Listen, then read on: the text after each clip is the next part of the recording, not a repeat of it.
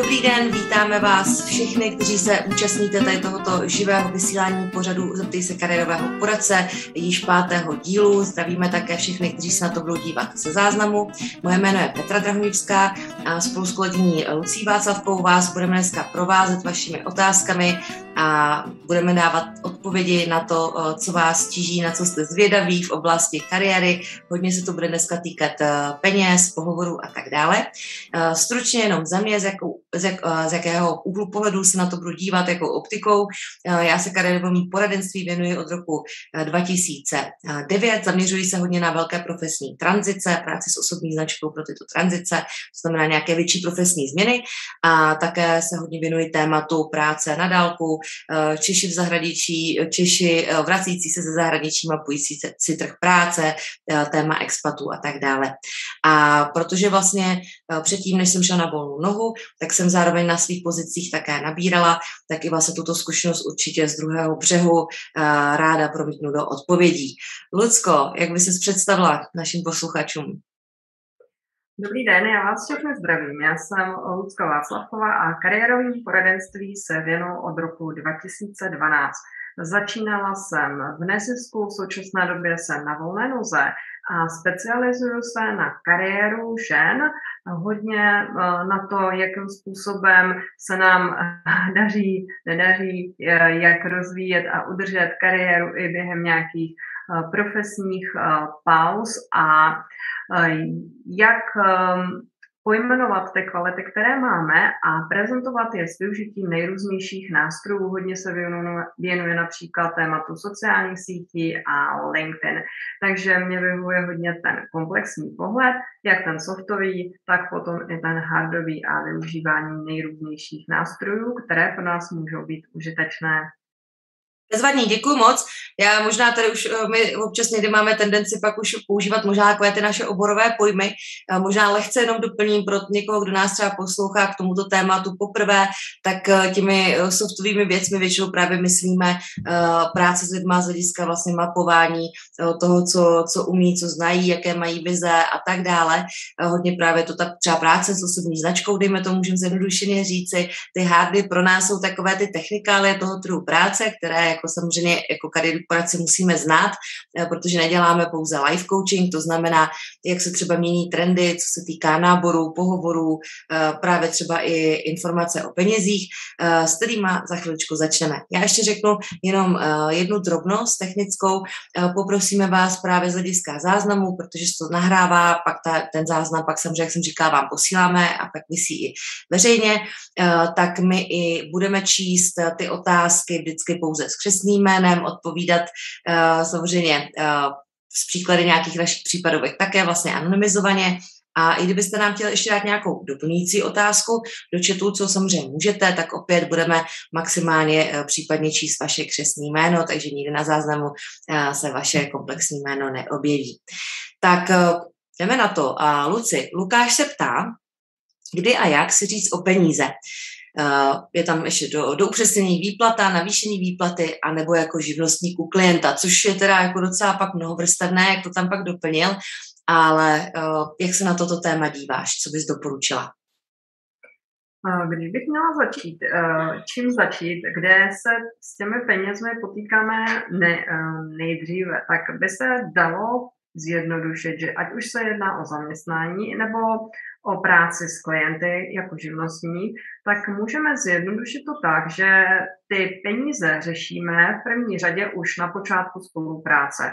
Pokud se jedná o zaměstnání, tak tam k nějakému vyjasnění těch požadavků a očekávání dochází už eh, u výběrového pohovoru nebo interview někdy. Pozor na to, že se s tím dokonce můžete setkat už před pohovorem, na který vás někdo pozve. Dneska mm, se hodně Hodně těch pohovorů přesunulo do onlineu, někdy se můžete setkat i s takzvaným pre-screeningem, kdy vám někdo zavolá ještě předtím, než vás pohovor na pohovor pošle a už tam se vás ptá, jaké je vaše očekávání, jaké jsou vaše představy o budoucím platu. Málo kdy se vám podaří to, že byste s personalisty vymámli, kolik pro vás má připravených peněz.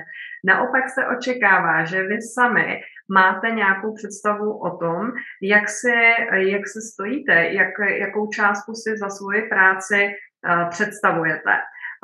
Podobně, podobně dá se říct, že tomu při navazování spolupráce na volné noze, i když tady musím upozornit, že se velmi liší ten způsob vyjednávání o, o financích a o ceně podle toho, v jakém oboru podnikáte, s jakými klienty pracujete, jaký druh služby to je, jestli to jsou produkty, jestli to jsou služby, jestli je na druhé straně běžný zákazník nebo je to firemní zákazník protože tam, tam vlastně ta odměna má velkou jako škálu podob. Může to být nějaká hodinová sazba, kalkulace konkrétní zakázky, která může mít podobu například školení nebo nějakých textů, projektů, eh, nebo nacenění nějakých jako specifických produktů. Takže na tohle opravdu ta odpověď není vůbec snadná, ale i tam um, myslím, že když se na to podíváte i z pohledu druhé strany, protože i vy sám jste nejspíš využil služeb nějakého třeba podnikatele, tak i tam dochází k vlastně vyjednávání o té ceně už na samém začátku spolupráce a i tam se očekává, že vy víte, jaká je cena vašich služeb. A sám víte, že když přijdete ke, kadeřníkovi, tak mu neřeknete, kolik mu za to dáte, ale on vám musí říct, jak si tu práci necení. Podobně, kdybyste šli za mnou za Petrou, tak my vám dopředu říkáme, jaká je vlastně, mm, jakou odměnu chceme za tu naši, naši práci. E, důležité v obou případech je to vědět, e, kolik peněz třeba já potřebuju na živobytí, to by mě, to určitě potřebuju e, pokrýt tou odměnou za tu moji práci, ať už zaměstnání nebo na volné noze. A bohužel dochází i k situacím, kdy my třeba nemůžeme eh, některé, některou práci, ať už na volné noze nebo v zaměstnání dělat pro některého zaměstnavatele, protože třeba nám nemůže nebo nechce zaplatit tolik, kolik by my jsme potřebovali k úhradě našich životních nákladů. A je potřeba si uvědomit, že v okamžiku, kdy jsme podnikatele, jsme na volné noze, tak naše náklady k tomu ještě přibývají. Eh, musíme si samé platit sociální pojištění, zdravotní pojištění, nejrůznější povinné odvody, potom také třeba si platíme naše zařízení, kanceláře, vlastně ty věci, které nám běžně v zaměstnání platí podnikatel, eh, zaměstnavatel, tak si je musíme hradit sami. Takže tohle všechno my potřebujeme vědět. A ten proces toho, jak se dopátrat té částky, je po každé trošku jiný. Zatímco eh, v tom zaměstnání někdy se odrazíme od té naší minulé zkušenosti, zvlášť pokud vlastně ta naše cesta je nějaká jako jednoduše přímá, někdy potřebujeme si vlastně znovu udělat, můžeme to nazvat benchmarkem nebo nějakým průzkumem na tom trhu práce, jak se pohybuje ta moje ta hodnota té mojí práce a tam mám k dispozici pracovní portály, platové srovnávače, nejrůznější průzkumy platů, případně se můžu zeptat i nějakých kolegů a lidí, vlastně se to ověřovat i přímo, přímo v terénu. A samozřejmě já si zároveň musím uvědomovat, jak se jako stojí. Jsem třeba junior v tom oboru, senior, jakou má moje práce hodnotu a tam už se potom dostáváme i k nějakému průběžnému vyjednávání třeba o navýšení platu u zaměstnavatele nebo navýšení mzdy, kdybych měla být korektní, a tam zase se dostáváme k tomu, že já se na to nemůžu jenom dívat s tím, že bych řekl, hele, já potřebuju víc peněz, protože mám děti, nebo potřebuju víc peněz, protože mám dražší pronájem, ale zaměstnavatele bude zajímat, proč by mi měl těch víc peněz zaplatit, jaký je můj přínos, jaká je moje hodnota týmí práce, eh, co, proč, co třeba nového umím, co nového přináším, a proč se mu vyplatíme ty peníze například dá. Takže opravdu pohlížet sám na sebe, sledovat si i, jak to je venku. Co se týče podnikání na volné noze, tam je to o dost složitější, protože tam já potřebuji pracovat se životními náklady, podnikatelskými náklady, mít tam vlastně prostor pro vytváření zisku. Může mi trochu nějakým odrazovým můstkem, ale neměla bychom to používat jako jediný vzor. Můžu se podívat jak to třeba dělají ostatní, ale je tady jednak ten pohled i marketingový a potřebuju tam kombinovat to i s pohledem nějakým ekonomickým, abych opravdu to měl dobře propočítané, že tam ten zisk vytvářím, protože u nás je jako velmi časté, že lidé podnikají, ale v podstatě ty ceny mají nastavené tak, zejména v začátcích, že si třeba nevydělají tím podnikáním dost. Naštěstí je tady k dispozici řada článků, i třeba nějaké cenové kalkulačky a my vám velmi rádi potom v odkazech, které posíláme po webináři, pošleme odkazy na řadu užitečných zdrojů, abyste byli třeba se schopni spočítat čistou mzdu, hrubou mzdu, protože pozor na to, ty částky, které vy vidíte na platových eh, průzkumech a na pracovních portálech, jsou hrubé měsíční mzdy. A abyste vlastně byli schopni se v tom orientovat, tak myslím si, že pro nějakou takovou hrubou představu asi ta moje odpověď v tomto stačí. Samozřejmě, že potřebujete si sami na to sednout a my vám potom k tomu ještě pošleme tipy na nástroje, které vám můžou pomoci jak v, tom, v té orientaci v odměňování na trh práce, tak i jak si mm, poradit s tou cenou jako freelancer a budete mít odkazy na články od Magdaleny Čovelové, která se té cenotvorbě u freelanců dlouhodobě věnuje, tak potom ještě i na další specialisty, kteří se tomu věnují právě třeba z toho daňově účetního pohledu. Ráda bych ještě se zeptala Petr tebe, jestli k tomu máš ještě nějaké poznámky k tomu, co jsem tady udělala, takový vstup do tohoto tématu. Eh, díky moc. Eh, já bych možná doplnila jenom ještě technicky, že samozřejmě eh, ke každý ty otázce jsme tady schopní asi povídat a dělat vlastně vystavit celý jako special seminář na to. A my se spíš vám snažíme dát nějaké jako úvody, případně co pak dál hledat, za jaké, jak, po jakých informacích se pídit a vlastně vám dát takový ten první možná impuls, kterým směrem pak uh, třeba pátrat. Uh, takže nikdy samozřejmě uh, ty otázky určitě nebo ty odpovědi nebudou pokrývat jako komplexitu toho tématu, zvlášť tady, kdy opravdu jako zvlášť téma cenotvorby pro OSVČ je obrovský balík a samozřejmě o sobě vyjednávání o penězích u zaměstnanců taky. Já jsem si udělala ještě nějaký takový čtyři krátké poznámky. Jedna věc je, že pro spoustu lidí je to nekomfortní vyjednávat o o platu, když teď zůstanou těch zaměstnanců. A je docela fajn se možná jako no, podívat i třeba, kde, když uh, tohle mi není vůbec přirozený, necítím se v tom dobře, uh, kde vlastně jsou třeba organizace, kde nějakým způsobem ty, ty vaše finance rostou do jisté míry automaticky. Jsou to některé velké korporáty, někdy vlastně Eh, i samozřejmě z hlediska valorizace se přidává někde ve veřejné správě, tam to nemůžeme nějak čekat jako úplně automaticky, to je často spíš skokově, nebo vidíme to třeba učitelů diskuze, ale třeba v některých firmách, v některých velkých korporátech eh, do jistý míry nějaký minimální růst tam jako třeba zakotvený máte, který i zohledňuje třeba inflaci, eh, máte mnohem snažší třeba nějaký automatický systém jako růstu vertikálního uvnitř té firmy. A pro někoho třeba tohle to může být právě to i proč tu firmu volí, protože sám by si ty peníze jako nevyboxovával, protože mu je to třeba nepříjemné. Tak i pro někoho může být tohle faktor jako volby uh, toho zaměstnavatele. Tak to je jako jedna věc. Uh, druhá věc, určitě Lucka tady mluvila hodně o přípravě, která je určitě klíč jako za mě k jakýmkoliv těm plynulejším krokům v oblasti jako kariéry a když jste na nějakých křižovatkách, a úplně to platí uh, tuplem, protože jedna věc je něco si myslet a druhá věc je hodit si to na papír a třetí věc je to vyšknout. To znamená, uh, hodně doporučujem pracovat s tou vizualizací a verbalizací. A já vždycky říkám, když si vzpomenu, když jsem si um, jednou říkala o nějaké navýšení, když se ještě, když jsem byla zaměstnanec a teď jsem si řekla, že bych dokonce třeba mohla si říct nějakou částku a teď si mi tam tak jako kníkla, jo, úplně jsem si říkala, tak to úplně neznělo jako přesvědčivé, jako přesvědčivý vyjednávač, tak jsem vlastně sama si uvědomila, eh, jak pak samozřejmě, já vždycky říkám, na té druhé straně, když je nějaký personalista, ten vyjednává o těch penězích denně.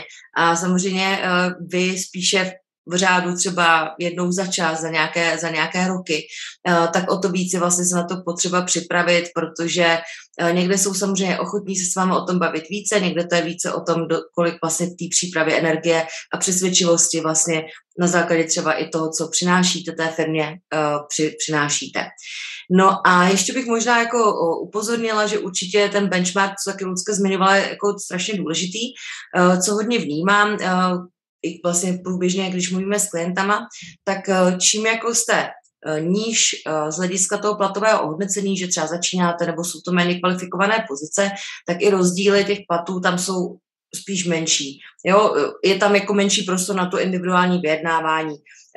Když se budeme bavit o lidech třeba, co se někde někde střídají na směnách, berou, já nevím, nějaké třeba výrobě, 28 hrubého, tak pravděpodobně tam jako ty rozdíly fakt budou minimální mezi těmi jednotlivci. Čím ale výše jdeme v tom žebříčku, u těch pozic vlastně třeba i řídících, tam opravdu, nebo středně, na střední úrovni, tam může být opravdu rozdíl a sama jsem to, jako sama to vnímám od klientů, i třeba jsme to pak diskutovali s účetními z těch firm, že týž jedinec s podobnou dílkou praxe bere 50, druhý člověk tam bere 80, a v podstatě eh, jediný ten rozdíl je, eh, že jeden byl schopnější vyjednávač. Takže jenom si vlastně pak uvědomit, že není automatické, prostě kolik dostávám, ta firma samozřejmě má nějaký limity budgetu, ale je tam pak jako čím dál i rostete třeba v té kariéře, tak to je hodně o tom, jak jste vlastně schopní si ty peníze říct. Tak já nadhodím zase Petře otázku. Eva se ptá, jestli je vhodné si vzít na pohovor portfolio se zmapovanými silnými stránkami a naše vizi, akční plán, nebo je vhodnější jen pohovořit o svých silných stránkách s užitím příkladu. Téma portfolií se začíná poslední dobou objevovat i tady u nás eh, vlastně v kariérku v České republice. Eh, je to trend, který tady samozřejmě v některých profesích už je delší dobu. Eh, určitě si to dokážeme představit třeba dávno dozadu u portfolií, třeba u architektů, u lidí, co dělají nějaký design a tak dále. Obecně téma portfolií nicméně dneska průřezově proniká do různých a všech možných pozic, i těch, kde bychom to na, na první pohled netypli, jako je třeba programování. Uh, co s tím portfoliem vlastně jako myšleno? Protože každý si asi umíme představit desky architekta s nějakýma uh, ukázkama projektů nebo projektanta třeba, ale už si říkáme, tak co může ukázat takový projekták, co může ukázat takový třeba programátor. Eh, když vlastně jako oni pak nemají třeba vizualizovaný tolik ten výsledek nebo nějaký třeba data analytik. Dneska, jenom aby jsme si teda ujasnili, portfolio eh, je nějaká složka, ať dneska spíš virtuální, eh, s důkazy a ukázkami vaší práce a může to být vlastně cokoliv. U programátorů třeba ukázka kódu, u pozic třeba projektového řízení jsem to taky moc nedokázala představit, ale může to být odkazy třeba na aktivity, které ten člověk se na něj spolu podílel. A viděla jsem vlastně pak docela hezkou ukázku, v čem mě taky vždycky ta výhoda, se člověk od klientů neustále učí, tak uh, jedna klientka vlastně si vytvořila takové portfolio, dělala vlastně, řídila projekty, které navazovaly na nějaké eventy, jejich firma se účastnila nějakých uh, veletrhů zahraničních s nabídkami jejich produktů, co ona měla na starost organizovat a udělala si vlastně nějaký Google dokument, do něj naházela fotky z těch eh, vlastně veletrů a vlastně u každého pak jsme si ještě jako doladili detaily, že jsem napsala, v jaké roli tehdy byla, když to organizovala, co přesně měla na starost té organizace a odatovala se to. Takže i tohle je vlastně dneska ukázka uh, nějaké práce. Takže to jenom k tomu, co to portfolio je.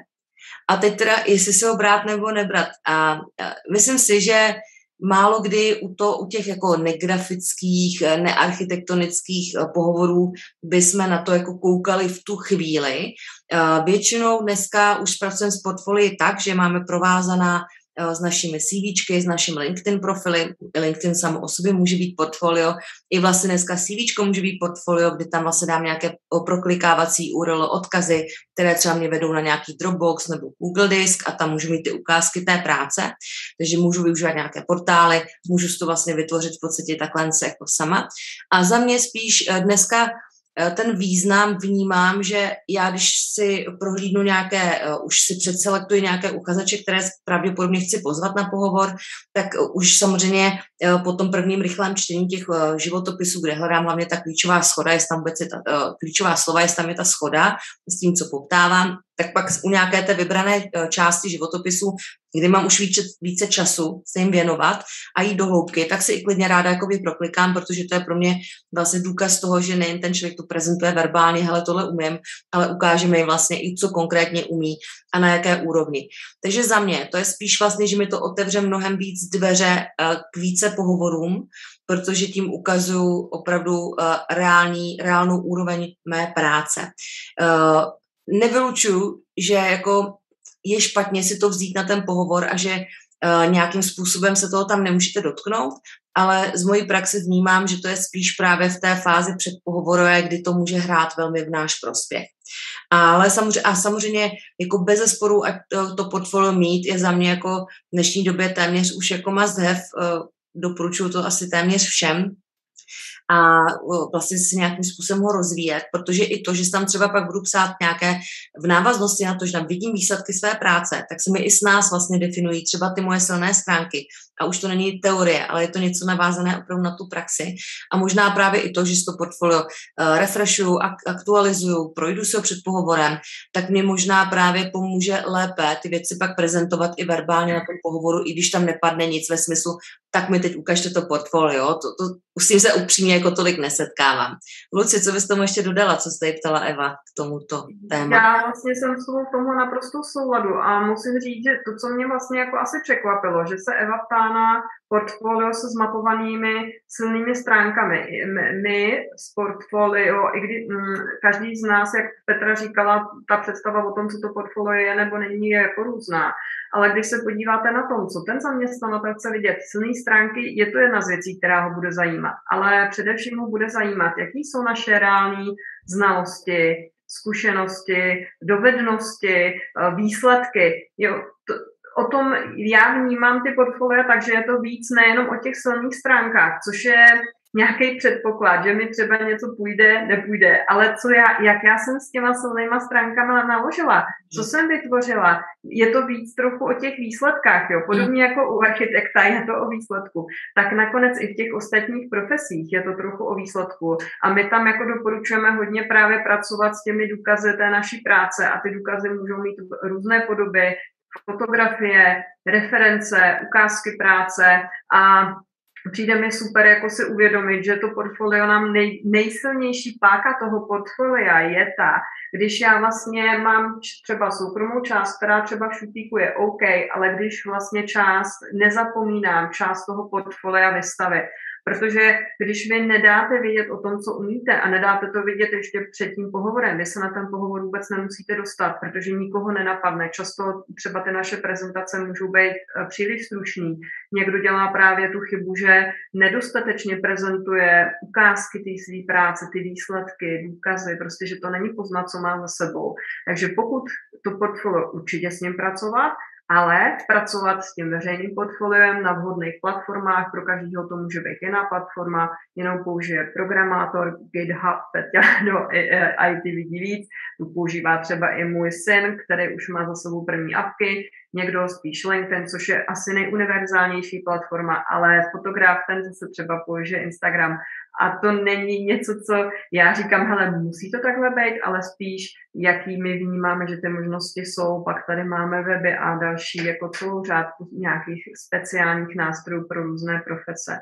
Takže to mě k tomu tak jako napadlo a teď už ráda počkám na další otázku. Eh, dobře, tak pojďme se o kousíček posunout. Mě ještě tam možná napadlo, že jestli jenom v té otázce ještě proč tam jako zmiňuje Eva ty silné stránky. Já si vlastně vzpomínám, že eh, v rámci vlastně kurzu CHQ, který právě pracuje s mapováním kompetencí, tam vlastně v portfoliu se s tím pracuje. Eh, to znamená možná, pokud Eva třeba absolvoval něco takového, tak ji zajímá, jestli takto to portfolio může použít. Já si myslím, že to spíš bylo takové jako komplexnější asi pohled na tu práci s kompetencemi, jak ukazovat a my to, co jsme s Ludskou popisovali, je pak taková ta jako denní praxe v rámci těch výběrek, tak to ještě možná jsem. Mm-hmm. Aby to nevypadalo, že to ne, my to nezapracujeme, ale spíš se na to pojďme podívat potom z té mm, z firmní praxe, jo, to, mm. že, že opravdu tam potřebujeme vědět, jestli co ten člověk pro nás vlastně může udělat. A ty, ty z těch silných stránek my bychom si to úplně neodvodili. Jo, je to jedna z částí, ale neměla by být jediná. Super. Takže díky. Tak jo, tak mám tady pro tebe otázku odAny. A Ana se ptá, nějaká rada, jak správně odprezentovat a říct si o náležitou odměnu, jak získat zdravé pracovní sebevědomí. Ono trošku navazuje vlastně na ty peníze, které jsi tady mhm. už uváděla, ale je to asi ještě trošičku jako další úhel pohledu. Tak eh, co k tomu máš? Já už nebudu, nebudu se už vracet k tomu, jak vlastně my zjistíme, Hmm, kde se máme pohybovat, o tom jsem mluvila docela hodně, ale spíš co nám pomůže se správně odprezentovat a zejména, co nám pomůže v nějakém tom zdravém pracovním sebevědomí. Mně se líbí, že te, to, ty dnešní témata, o kterých se bavíme, jsou vlastně všechny spolu moc hezky jako provázané, protože my vnímáme, že to odměňování nelze vnímat izolovaně, protože my ty peníze dostáváme jako odměnu za něco, co my nabízíme tomu zaměstnavateli. A když chceme být sebe vědomí při tom vyjednávání, ať už se týká to peněz nebo nějakých pracovních podmínek, dneska hodně lidí chce třeba víc flexibility, nejde jim třeba jen o ty peníze, tak je dobré si skutečně být vědom toho, co já tomu zaměstnavateli můžu nabídnout. Opravdu se zastavit, ať už se, se jedná o nový nástup do nové práce, nebo se chce zažádat o zvýšení toho platu, třeba po zkušebce nebo po nějaké době, co u toho zaměstnavatele jsem, třeba už jsem zase povylezla někam zkušenostně, tak je dobré si opravdu pojmenovat, jak na tom jsem, jaký má výsledky, co se mi povedlo, co nového jsem se naučila čeho jsem jako dosáhla, co přináším tomu zaměstnavatele, v čem je ta moje největší přidaná hodnota.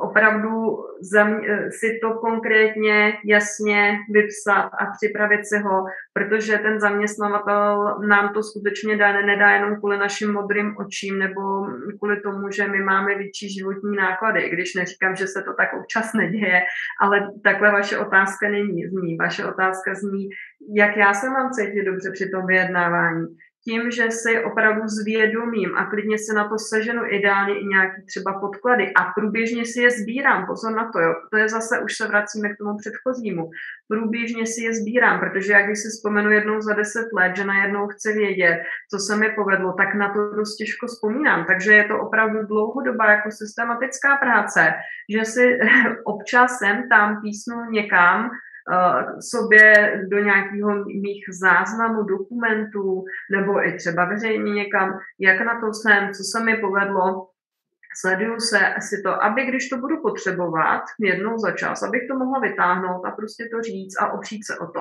A my máme zkušenosti právě, eh, když tohle vědomě děláme, že nás to neuvěřitelně posiluje, protože te, když my se ty věci nejenom, že je najdeme, odhalíme, ale když se pojmenujeme, se píšeme a ještě k tomu máme ty důkazy, tak to je věc, která neskutečně podle našich zkušeností tomu zdravému sebevědomí pomáhá. A my ještě hodně pracujeme s klienty na tom, že často se ptají, jak to mám dělat, aby to nevypadalo, že se vychloubám. My doporučujeme v tom být jako velmi nemusíme používat slovo precizní, ale spíš jako konkrétní, přesní, věcní, když pojmenujeme kolik, čeho, jak se nám povedlo, jaké konkrétní věci se povedly. Není to o tom, že řekneme, já jsem špičková kariérová poradkyně, ale já můžu říct, že kariérové poradenství dělám 10 let a mám za sebou práci s tisícem z klientů, 500 hodin tréninku. To není vychloubání, to je prostě fakt. A jakmile používáte fakta, tyhle ty konkrétní věci i při tom vyjednávání, tak se v tom vy budete cítit dobře, když ještě tam na pozadí toho všeho budete mít jasnou oporu v tom, že jste si to sama zjistila, máte to podložení, víte prostě, co, o čem to skutečně bylo, tak je to něco, co nám opravdu pomáhá. A samozřejmě, že nám do určitý míry může pomoct nejenom to, že my se tedy koukáme dovnitř, ale to, co jsem hodně zmínila v té první otázce, že si sleduju, jak se na tom stojím na tom trhu práce, protože docela hodně klientek mi říká, hele, já jsem si myslela, že u nás jsou na tom dobře a pak jsem zjistila, že za stejnou práci já můžu v jiné organizaci získat jako dvojnásobek. S tím je taky dobré pracovat. Ale musím upozornit i na to, že i při tom vyjednávání se nám může stát, a neříkám, že se to stává často, to určitě ne, ale musíme počítat i s variantou, když řekneme, hele, oni by mi jinde dali víc, takže by vám, že vám může zaměstnavatel říct, no, my ti víc prostě nedáme, tak jdi.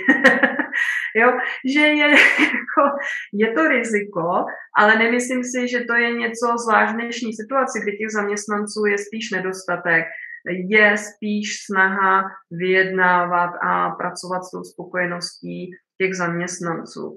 Ale opravdu víc pracovat s tím, přemýšlet nad tím, co ten vlastně zaměstnavatel asi chce slyšet, aby on věděl, proč to má teda vůbec udělat, proč mi těch víc peněz, a proč mi těch víc peněz má dát.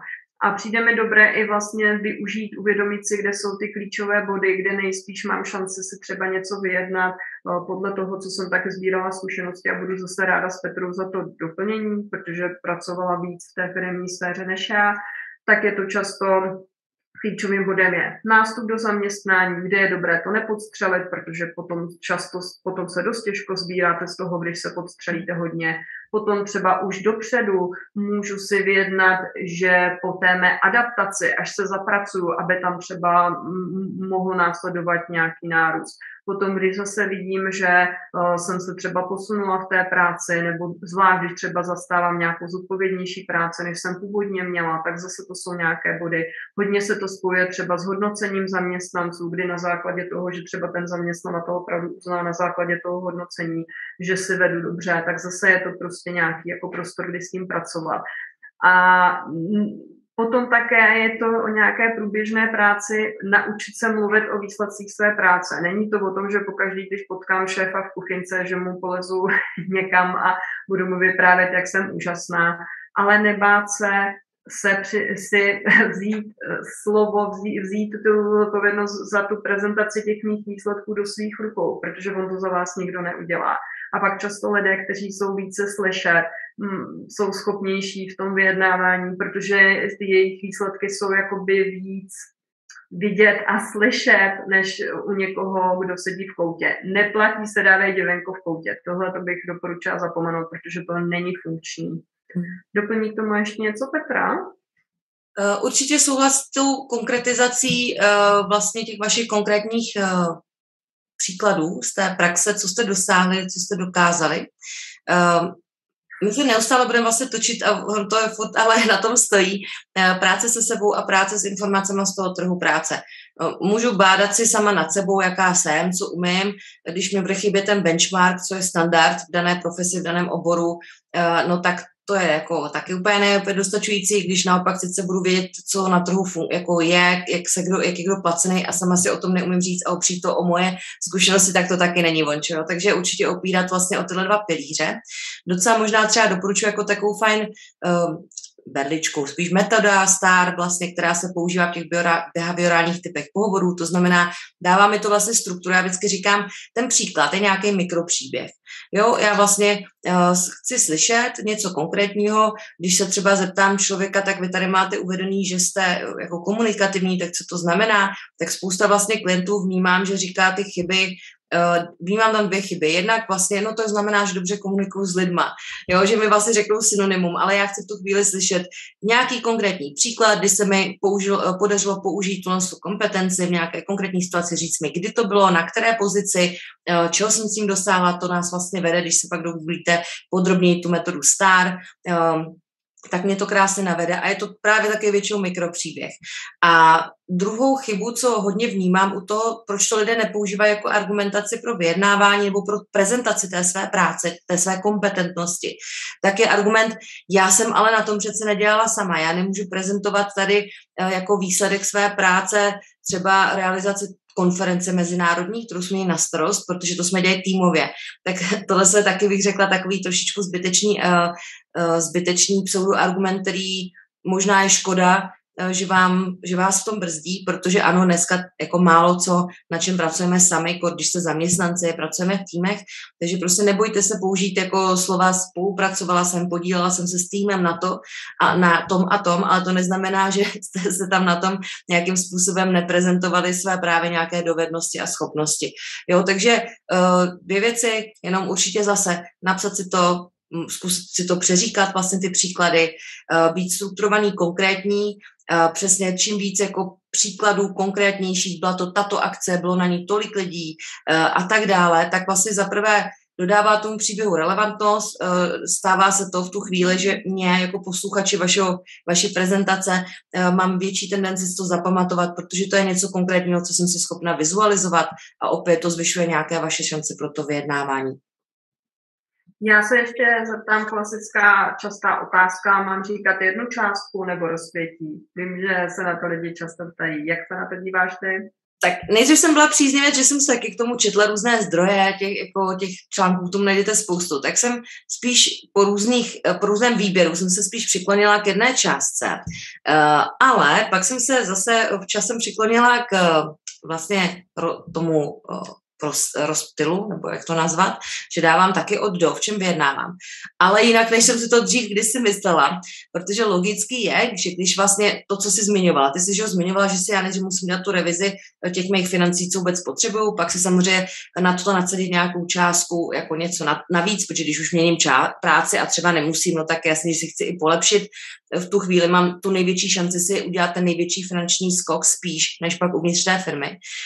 Takže dejme tomu, mám v hlavě prostě, teď jsem brala 45, chtěla bych prostě 55, a tak samozřejmě nebudu vyjednávat uh, v rozmezí na škále 45 až 55, že jo? musím vyjednávat třeba na škále 58 až 65. A tu kotvu vlastně, to jsou obchodní techniky, tu kotvu hodit vlastně nahoru. A i když vlastně vás ta druhá strana logicky vždycky bude tlačit k, tý druhý, k tomu druhém konci té škály, té nižší částce, tak furt ta částka to je ta vaše jako lepší ještě než to optimum a máte tam nějakou rezervu. Takže já jsem příznat toho, asi by to bylo ještě na další rozbor, ale ještě poslední věc, co bych chtěla k tomu říct a navázat, tak je, ty jsi tam zmiňovala ty věci případně, že pak ještě může být otázka, kolik dostanete po zkušebce, kolik příští rok a tak. Uh, tohle, pokud nemáte ve smlouvě, tak to neexistuje. Jo, pokud si tyhle ty věci uh, chcete nějak, uh, nebo víte, že vám ta druhá strana říká, my vám nemůžeme teď dát těch 55, ale je to určitě jako možnost uh, třeba se na to dopracovat uh, po roce, tak to bych brala jako, jako fajn, to jsme tady řekli, ale to není realita. To, co nemáte kutvený ve smlouvě, neplatí. Ne, neznamená to, že ta firma uh, je jako zlá a pak vás vezme na hůl, ale já jsem to sama třeba přesně, přesně tuhle situaci zažila a říká jsem si ještě na mě, je, tak to bude hezký, že za rok budu mít tohle, bum, přišla krize 2008, všichni jsme šli na třetinu platu, takže uh, jsou i samozřejmě situace, kdy i ta firma se chce chovat korektně, ale prostě přicházejí nečekané situace, takže uh, když se nechcete divit, tak si ty věci vždycky pak zkontrolujete, jestli máte ukotvené ve smlouvě. Tak popojeneme dál od tohoto tématu. Tak, teď tady mám takový drobnější zásek. Ano tak teď jsem nevím, jestli to bylo u, u mě nebo u tebe. Uh, nahoď mi otázku, Luci, jsi mi trošku sekla, tak asi můj, můj tady trochu výkyvy, snad to poběží. Dobře, já. nahodíme otázku, doufám, že vše, všechno bude v pořádku. Zuzana se ptá, uh, když se chce ucházet o pozici projektové manažerky v kulturní instituci, a je tam požadován motivační dopis. Co by do něj vlastně mělo napsat, aby se vyhnula těm prázdným frázím, protože to je dost častý problém, že někdo vůbec nemá šénu, co by tam mělo být, aby to jako vypadalo, že je nadšený do té práce a stane se mu pak, že jak se hodně snaží, že to vlastně sklouzne k nějakým prázdným formulacím. Hmm.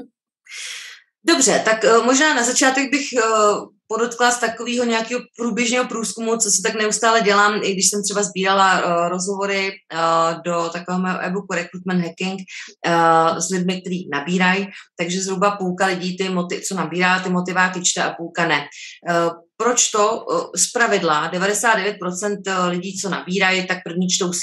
To je první věc, co důležité si uvědomit, že spoustakrát jsem zavnímala i to, tak já to pak to důležité dám do toho motiváku, tam na to bude místo takhle určitě touhle logikou ne, je dobrý si uvědomit ten proces. To znamená, motivák je něco, co to CV spíš doplňuje a snad si ho někdo jako jedno ku jedný přečte. Určitě by to nemělo být převyprávěný jinýma slovama, ten životopis to je zbytečný. Určitě tam nebude nám na to fungovat moc žádná jako šablona z internetu, protože by to opravdu mělo být hodně už personalizované. A co teda tam patří, když jsem už tam řekla, jako, jak to nemá být, tak jak to má být. To znamená, uh, určitě je takový standard, že začínáme samozřejmě, uh, pokud víme, že pod inzerátem, jestli reagujeme na inzerát, byl někdo podepsaný, tak uh, oslovujeme toho člověka a zmiňujeme v prvním odstavci vlastně na jakou pozici reagujeme. Zní to jako kliše, proč to tam dávat, protože samozřejmě ve některých firmách váš velký běží těch výběrek spousta, ten váš dopis se někde může zatoulat prostě a je to jako dobré, že to prostě se ví, k čemu to bude opravdu patřit, že nedojde k nějakému nedorozumění. Takže já nevím, třeba dobrý den, tady paní Václavková reaguje na pozici tady projektové manažerky, kterou jsem viděla na portále CultureNet, třeba uvedenou i zmínka vlastně, odkud čerpáte, protože zase musíme si uvědomit, si řekneme, tak to je jasný, když to vyvěšoval na Kalčenetu, ale ty firmy vyvěšují různě, e, někdy vlastně se někdo dostane třeba na to výběrko přes doporučení nějakého zaměstnance, takzvaný referral, takže to je takový ten kontext, který první tam dávám, to je tak jako na dva řádky max. E, co hodně vnímám, že spousta lidí pak hubsna rovnou k tomu, e, tak já mám motivaci u vás pracovat, že jsem nejlepší a teď přesně nastává použití těch divných frází, do čeho se lidem jako nechce. Já první většinou doporučuji se zamyslet nad tím, proč právě ta firma, kam se hlásím, proč jsem si ji vybrala. Uh, každý, já vždycky říkám trošku jako s nadsázkou, každý rádi posloucháme, uh, jaký jsme dobří sami o sobě, ale stejně tak i naši, o naší firmě. A tak to je spíš nadsázkou, že to jako samozřejmě v tu chvíli taky vidím, že ten člověk se opravdu dal jako práci s tím, že si dohledal informaci o instituci, kam se hlásí, věnoval tomu ten čas. A není to takový ten rozesílač životopisů, kde všude prostě random, kam se jako my, kam, kam to propašuju, jo. Takže to je, jako už mi to indikuje nějakou pravděpodobnost, že ten člověk opravdu ví, kam se hlásí, dal si s tím práci a má opravdu zájem o to místo u nás. Co by tam mělo být? Asi ne jako um, něco plitkého ve smyslu, tak vy jste banka a já mám jako rád práci v bance nebo ráda, ale snažit se vlastně vybrat nějakou třeba nějaké specifikum, nějakou konkrétní informaci, třeba o které uh, ta organizace třeba mluví na svých sociálních sítích, uh, v čem třeba si myslíte, že ta firma je odlišná oproti své konkurenci, asi bude rozdíl, jestli se budete hlásit do komerčky nebo Airbank, možná jako když na tom staví svoji kampaň takovouhle kon- uh, konfrontační, můžete mít někdy, když samozřejmě uh, dneska můžete do těch firm nahlídnout skrz různé kariérní stránky těch firm uh, nebo skrz třeba Atmoskop, ale a zároveň se poptáte, ale někdy říkám, že není i špatný, když použijete třeba nějakou zákaznickou zkušenost, třeba někdo to používal konkrétně v kontextu Alzy, že když srovnají jiné e-shopy, že tam prostě cení ten zákaznický servis a proto by ho chtěli posouvat dál a tak dále. I tohle by mělo být konkrétní věc, jo, nějaká. Takže máme první odstavec úvod, druhý odstavec, proč právě tato organizace, kam se hlásím a krásně na to mě může plynule už na, navázat, proč právě já v této organizaci jo, bych měla pracovat, co bych tam mohla přinést. A zase vlastně v tomhle tom jako hodím asi do kontextu zejména ty svoje silné stránky, to přesně vlastně, co si ty zmiňovala při tom vyjednávání, kde to znova může být verbalizováno, znova použito, takže když s tím dáte už pé, jako péči do toho motiváku, tak se vám to zúročí jako kus přípravy eh, na ten pohovor rozhodně.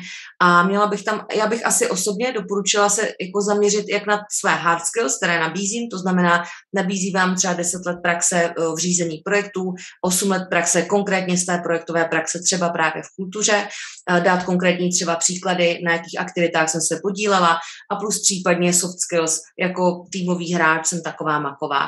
Jo, takže co hodně vnímám, že lidi to točí na těch softech, moc vlastně nevědí, jak to jako pojmout, já bych tam opravdu prezentovala své hard skills i soft skills, vázané na tu firmu, na ty aktivity té, tady konkrétně nějaké kulturní organizace a pak vlastně zakončit těma softama, pak samozřejmě nějaká poslední věta, těším se na pohovor a tak dále. Nemíchat tam nějaký soukromý záležitosti, eh, ne, eh, ne úplně, není to jako stručnost typu, tak tady vám jenom posílám CV, to je jako průvodní dopis spíš, ale vlastně eh, myslet na tyhle věci. Eh, klasika většinou jedna třetina, dvě třetiny stránky, prostě A4 max. Tak, to bych asi řekla k motiváku. Napadá ti ještě něco jiného? Nehánět se tam. Já už jsem se setkala i s tím v různých projektech, že někdo psal formulace typu nevypadám jako vhodný uchazeč vracím se po dlouhou hatánské mateřské. Jo, jo ne, ne, jako chápeme, že v některých situacích chceme vysvětlit třeba naši životní situaci. Někdy třeba to opravdu může být i pomoc v tom životopise odstranit nějaké případné otázky, proč třeba člověk, který podniká, chce být zaměstnán. Ale řekla bych, že v každém případě, ať už v životopise nebo v motivačním dopise, se snažit ty události formulovat pozitivně, mm. protože říct si, proč teda někdo, kdo třeba jde z jiného oboru, by vlastně mohl být třeba v tomhle dobrý. Jo, hledat tam, v čem je prostě ta moje výhoda. A, a snad se nám nestalo, a to jsme pracovali opravdu s uchazeči, kteří měli velmi náročné životní a profesní situace. že bychom u toho člověka nebyli schopni najít vůbec žádný důvod. Jo, hodně firm, setkala jsem se i s tím, i firmy, které, které třeba jsou docela náročné na tu kvalifikaci, setkala jsem se s tím dokonce i u účetních firm, že říkali, když neumíš, my tě naučíme, ale když nechceš, tak nás nezajímáš. Že hodně firmy dneska vědí, že ty zaměstnanci a jsou otevřenější, neříkám, že všechny, ale jsou otevřenější tomu přijímat i uchazeče, kteří přechází z jednoho oboru do druhého, takže nebát se toho a neformulovat to s nějakým z pozice oběti. My dáváme, hodně upozorňujeme na to, dávat si pozor, aby jsme se ne, neprezentovali z pozice oběti ale jako praktik. Teďka, teďka bych poprosila o nadhození další otázky a možná bych ji hodně zestručnila, protože je taková hodně podrobná a osobní, tak si myslím, že mi můžeš mm. říct obecně. Jo, super. Tak uh, Jana se ptá, uh, jak si říct o více peněz jako asistentka ředitelky v sociálních službách.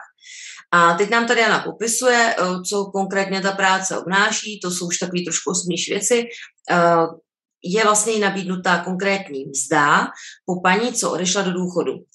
A Janě přijde tato mzda, od které se oni odpichují vlastně uh, docela málo. Myslím, že tady teď nemenujeme asi kde, nemenujeme ani jako příjmení, tak asi můžeme i říct, že to je mzda 18 900 hrubýho a jí to přijde málo například za tu hmotnou zodpovědnost, kterou tam vlastně bude mít. Tak. Mm-hmm. Co si s tímhle počnout? Eh, je jako určitě dobré na začátku říct, že ne všude opravdu ten zaměstnavatel má prostor pro to nás odměnit naši zkušenost. Někde ten prostor skutečně není. Jsou oblasti, kde třeba to odměňování je dáno nějakými tabulkami a předpisy, jsou tady potom oblasti, to, to může být třeba ve státní sféře, ve školství, zdravotnictví, příspěvkové, já nevím kolik jako typu různých organizací, takže někde je to dané tabulkami. Je tam pak například prostor pro osobní ohodnocení, ale ten je zase limitován velmi nějakým rozpočtem a přidělenými prostředky. Pak tady zase máme třeba ty komerční sféru, kde je to zase jinak. Ale konkrétně v tom nezisku, z toho, i protože jsem v nezisku pracovala, tak tam je často tím prostřed, prostě problémem nedostatek vůbec jakoby podfinancování celého tohoto sektoru, což se samozřejmě projevuje i v nižším, v nižším řadově nižším odměňování zaměstnanců v neziskové sféře oproti komerční sféře. To je dobré říct naprosto na rovinu. Jo, že prostě, uh, kdybyste se podívala, jak bude ohodnocena z pozice se srovnatelnou odpovědností a náročností v jiném typu organizací v komerční sféře, tak byste se zřejmě dostala na jinou částku. Co vlastně v tuhle situaci dělat, když vy víte, a tady zase narážíme na to, že vy jste si vědomá, že potřebujete víc peněz, protože vám to nestačí pro vaši životní situaci. Jaký, co s tím vlastně vůbec dělat? Určitě my vždycky říkáme, hele, nevzdávej to tam, kde jsi. Stojí za to prostě přijít za tím zaměstnavatelem a říct, já nemůžu u vás pracovat za tuhle tu částku, protože to nepokrývá moje náklady. A vědět, o kolik si teda potřebuju říct, jaká ta částka je, aby pro mě byla dostatečná, co je prostě nějaká něco, na co já můžu jako jít, i když to třeba nebude ten ideál, tak co je prostě ta moje částka, kterou já potřebuju, abych tam mohla pracovat. Nebo potom může, může nastat situace taková, že ta organizace řekne, hele, dobře, my ti tu částku dáme, někde to tady vyhrabeme z našich rozpočtů, víme, že to je jako opravdu náročné, opravdu o tebe stojíme, tak ty rezervy najdeme. Může to nastat. A pak vy zvážíte, jestli je to teda OK nebo ne. Musíte ale počítat i s variantou, že ta organizace řekne, nás to mrzí, ale my opravdu vám dát víc nemůžeme, což taky může nastat. A potom nezbývá nic jiného, než se prostě porozhlídnout jinde. A musím říct, že tady ten problém, toto téma také řešíme na konzultacích často, že si je dobrý být vědom, co zaměstnání ve kterém sektoru znamená, ať co se týče finančních podmínek, tak co se týče třeba různých pracovních podmínek, mm, flexibility a podobných věcí, protože jsou tady rozdíly velké jednak mezi jednotlivými profesemi, ale jsou tady také rozdíly obrovské mezi obory, mezi jednotlivými sektory. Jinak to vypadá ve státní sféře, ve velkých firmách, malých firmách, ve výrobních podnicích, ve startupech, v neziskovém sektoru. A je dobré se prostě podívat jinde a když zjistím, že ten neziskový sektor pro mě není, může to být prostě tak, tak si říct, OK, v tuhle situaci si to prostě nemůžu dovolit. A kde to zjistím, to už jsme si říkali, podívat se na platové, eh, na, na mm, pracovní portály, kde u některých, ne u všech, jsou ty odměny, platové srovnávače, platové průzkumy, ale nezlobit se jako ne, ne, ne, nám nepomáhá, že bychom jako byli rozlobení. Ten zaměstnavatel to nedělá, jako by ano, někde tam můžou být nějaké záměry, ale je to nějaká realita, realita, se kterou na tom trhu práce musíme počítat, že někde na nás prostě nebudou mít peníze a může se nám stát, že i kdyby nás ta organizace chtěla, protože budeme hodný uchazeč a měla by nás tam rádi, tak my si budeme muset přiznat, že za tuhle částku my nemůžeme pracovat. Na volné noze to samozřejmě řešíme taky. Nemůžu pracovat se všema klientama, který, který by se mně líbili, byli by mi sympatický, protože na mě nemají peníze a já třeba nemůžu slavit tak to je, taková je realita, ale máme těch možností více. Myslím si, že jsem to schrnula, co můžeme v této situaci dělat. Máš tomu ještě něco, Petro?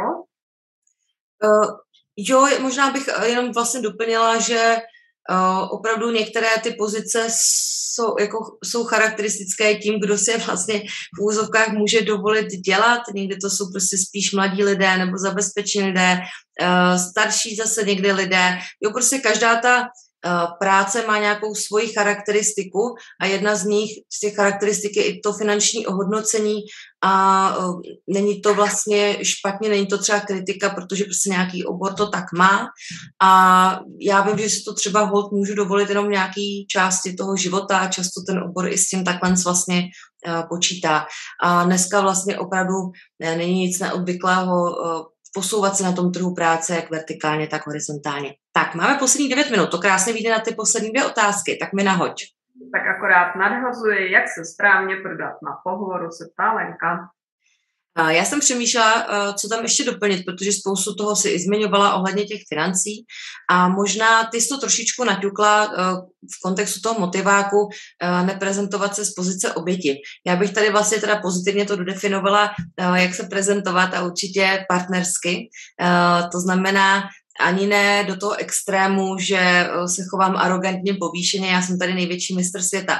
Že trošičku mám pocit, že když se začneme bavit o přirozené sebeprezentaci, že lidi si představí něco takového, tenhle ten extrém, když jim to úplně není vlastní a bojí se toho, že by vlastně uh, se v tom necítili, že by se připadali jak blbci někdy, ale to taky vlastně není chtěné, jo, a ani jeden z těch extrémů. Já vždycky říkám, nejste na zkoušce u maturity nebo ve škole, kde někdo chce zjistit, co všechno neumíte, chce vás nachytat, uh, naopak eh, chtějí vlastně za nejefektivnější, nejkratší čas zjistit o vás co nejvíc, uh, toho konkrétního, co umíte. A Zároveň vlastně to vede k těm jako praktickým pak samozřejmě ukázkám. O to více jako je vlastně oceňována u těch jednotlivců ta příprava a čím více jste připraveni a uděláte si tu přípravu už vlastně ve fázi, kdy zpracováváte nejen to CV, ale už se rozhodnete, kam ho budete posílat, máte zmapovaný své kompetence, ten trh práce, na kterém se pohybujete, tak je to strašně vidět, protože ta příprava vám umožňuje říct jako mnohem víc informací i na tom pohovoru. Jo, samozřejmě neříkám, že všechny pohovory trvají hodinu, ale je to takový jako zlatý standard. Většinou jako já jsem třeba měla přístup, že když jsem viděla, že od začátku to je úplně, že se jako míme, tak jsem to někdy ukončovala trochu dřív. Někdo mi jako říkal, že to už poznali, že jako je nechceš. Já jsem říkala, já myslím, že to poznali už i jako oni sami, že se opravdu jako míme v těch očekáváních a šetřila jsem čas prostě eh, svůj i jejich. A neříkám tím, že prostě když váš eh, pohovor bude kratší než hodinu, že už vás jako rovnou nechtějí, to rozhodně ne. Ale jenom tím chci říct, že máme nějaký vymezený čas, ať prostě vám většinou řeklo, bude to tři čtvrtě hodina, hodina, tak je obrovský rozdíl u kandidáta, který tu eh, v tý, do té hodiny vmáčkne maximum, protože se připravil a dává si tam nějaký jeden konkrétní příklad za druhým a vůči kandidátovi, který to tam teprve loví z hlavy a jako eh, u každé ty otázky půl hodiny přemýšlí, jo, tak silné stránky, no tak co bych tak, eh, no já si myslím, jo, ten, není to úplně prostor teprve pro ten brainstorming, ten by už měl proběhnout třetím pohovorem, to je jedna věc asi, co tam vnímám jako důležité si uvědomit. A druhá věc je, možná bych ještě k tomu k té dílce těch odpovědí řekla, že na anglomeckém trhu ve spoustě příruček najdete, že odpovídat by člověk měl na jednu otázku dvě minuty. U nás asi nikdo vám nebude takhle stát nad váma se stopkama, ale myslím že to je docela dobrý, když to sami zkoušíte, protože ten pohovor má jako dobrý spát. Vy nejste, pokud se víc rozvleklí, tak když to budete takhle doma trénovat i s, tou, s těma stopkama, tak si uvědomíte, že potřebujete trošičku jako zrychlit, že to není úplně příjemný poslouchat jako půl hodiny vaše přemýšlení a pak se dostat po půl hodině k teprve k té odpovědi. A nebo i když jste jako moc rychlí, zbytečně to chrlíte, tak třeba jestli řeknete, hele, tak můžu to trošku sklidnit prostě. Takže spíš jako to třeba vyzkoušet, to doporučuju, protože tím vlastně jako si myslím dostanete na takovou tu správnou jako míru toho, kdy to hezky plyne. A druhý ještě bych řekla věc, poslední, že hlídám čas, a to je nebát se vzít si připravené materiály. Tady byla otázka brát si portfolio jako sebou. Uh, za mě je hlavně důležité si vzít uh, vytištěný inzerát, vytištěné CV, vytištěný motivák a vytištěný seznam otázek, na které se chci zeptat.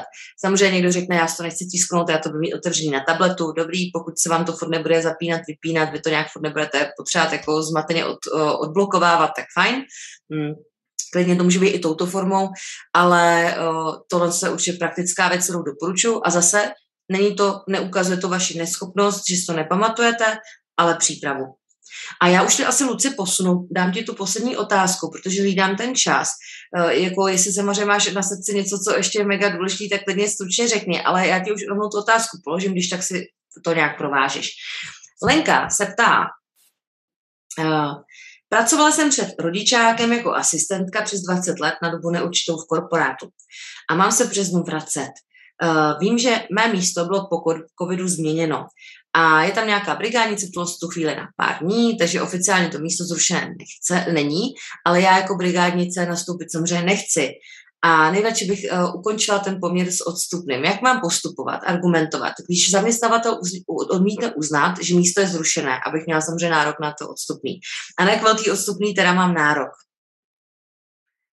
Já se přiznám, že mm, my, neříkám, že nikdo z nás, ne, kariérových poradců, nemá přehled v oblasti pracovního práva. Já mám nějaký hrubý přehled, ale tohle je opravdu otázka na specialistu. Naštěstí jsou zde k dispozici pro rodiče vracející se do zaměstnání velmi dobré materiály a, nejrůznější brožurky. Můžu vřele doporučit například brožurku od uh, neziskové organizace Aperio.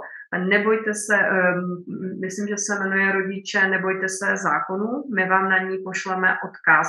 A zrovna tam ota, vlastně odpověď na to, jaké máte práva a povinnosti, nebo jak se, na co máte nárok po návratu z té rodičovské v té brožurce je. Je to každý rok aktualizováno. Plus je skvělé navíc to, že Aperio, kromě této úžasné brožurky, kde jsou opravdu veškeré možné jako pohledy na rodičovství a na práva rodičů, ještě má uh, poradnu právní a sociální, kde můžete se vlastně ptát zdarma. Takže bych doporučila skutečně se obrátit na specialisty, případně mm, kromě Aperia je tady i řada dalších organizací. Občas fungují i třeba nejrůznější poradny u neziskových organizací, rodičovských, rodičovských center a podobně protože jako já o tom nějakou představu mám, ale pro nás je důležité taky si hlídat ty naše hranice a to si myslím, že je také dobré jako vědět a mluvit o tom, že my máme nějaký okruh otázek, o kterých toho jako víme hodně. A pak jsou i otázky, kde my máme sice obecný přehled, ale už doporučujeme klientům se obracet na specialisty, ať už v oblasti pracovního práva, účetních otázek a daní. Takže bych rozhodně doporučila se na tohle podívat, rozhodně doporučuji si zjistit vlastně, na co máte nárok z hlediska toho právního a být jako otevřená v té komunikaci, zajít do té organizace, zeptat se na nějaké jako další podrobnosti, jaká je třeba ta jejich jako představa. A mě tam vlastně jediné, co bych asi řekla z toho lidského pohledu, taky se na to pak koukat trochu z pohledu toho zaměstnavatele a tím nechci říct, že mm, ženy porodičovské to skutečně mají těžké, ale ty zaměstnavatele to taky mají těžké, protože najít náhradu za ženu, která tam té organizaci dva, tři roky není a potom tu situaci po návratu řešit jednoduché není. Takže nebrat to, nebrat to fakt osobně, i když mm, dá se to udělat slušným způsobem a pak někteří zaměstnavatele to nedělají úplně, bych řekla, mm, mezilidsky vhodným způsobem, tak je dobré si říct o to, na co mám nárok, ale pořád se snažit i o to, aby jsme vyjednávali asertivně, aby jsme nebyli agresivní, aby jsme to nebrali tak, že všechno každý musí, eh, jde o to, aby jsme si řekli o to, na co, na co máme nárok a byli pořád otevření té dohodě, protože přece jenom rybníček je malý, nebudeme si zavírat dveře a budeme se snažit, aby i v náročných situacích, když víme, že tam třeba zpátky nechceme, tak i tak, abychom se rozešli v dobrém. To je asi za mě nějaké doporučení, které myslím, že se vyplatí um, se jim i v jakýchkoliv těch náročných situacích řídit. Dobře. Ještě tak... to měla Petro, napadá tě ještě něco, máme tak minutku. No, to teď, já to už vám teď eh, vlastně přesně už udeřila eh, desátá minuta, mm-hmm. to znamená eh, s, společně s vámi jsme tady už tu hodinku. Určitě souhlas vlastně obracet se na specialisty, tady díky za ten tip na Aperio pošleme zase úplně konkrétně na tu poradnu i na tu příručku a rozhodně ano, vlastně nějaký překryvy s tím pracovním právem máme, ale vždycky opravdu, kde prostě už se to týká legislativy, která se neustále proměňuje, tak bych opravdu vždycky radši investovala vlastně do eh, právníka, který se zabývá pracovním právem. Případně se zeptat i třeba člověka, který sám dělá personalistu a ten věci řeší, ale radši bych vždycky klidně i si vyslechla dva názory, protože uh, je to o, určitě o tom se na to dobře připravit a mít ty jako správné aktuální argumenty. Každopádně, my moc děkujeme za pozornost, eh, že jste tady s námi zůstali. Určitě vás zveme jednak eh, na naše webovky, kde i Lucka i já máme spoustu nějakých třeba i článků zajímavých, eh, takže u Lucky to je václavková.com, pokud se nemýlím, říkám to dobře, doufám. Eh, u mě Career Design napsáno anglicky, ale na konci .cz. Zveme vás taky, když se vygooglíte, zeptejte se kariérového poradce na YouTube, tak tam můžete mrknout na předchozí díly. Ty otázky se vždycky lehce variují, takže určitě se můžete dozvědět spoustu dalšího, co tady dneska nepadlo, zase nějaké, nějaké další ještě ještě typy, triky. A zároveň, uh, Luci, chceš ještě pozvat na něco, co se teď aktuálně koná já v tuhle chvíli uh, si nic nevybavuji. Přiznám se, že září mi dokonale vymetlo, ale když se na něco vzpomeneme, tak vám to velmi rádi vlastně schrneme do těch materiálů, které vám budeme posílat, tak případně doplníme i na nějaké odkazy, na nějaké naše mm, další aktivity, případně produkty, služby, uh, které byste mohli využít, kdybyste, kdyby na vás zaujalo to, jak my přistupujeme k těmto otázkám. Přesně.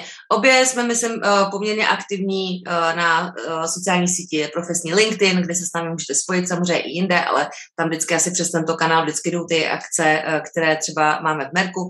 Mně ještě napadá 16.10. Job Čekitas, jsou to spíš jako tech pozice juniorní, koho by to zajímalo, někoho ve vašem okolí můžete mrknout, nebo kdo se dlouho někde nenetworkoval s živými lidma, tak snad to, nebude, snad to bude povoleno, aby ta akce byla offline, takže samozřejmě můžete vyzkoušet. Možná teď na podzim uvidíme, jestli se zase objeví nějaké další, další třeba veletrhy práce.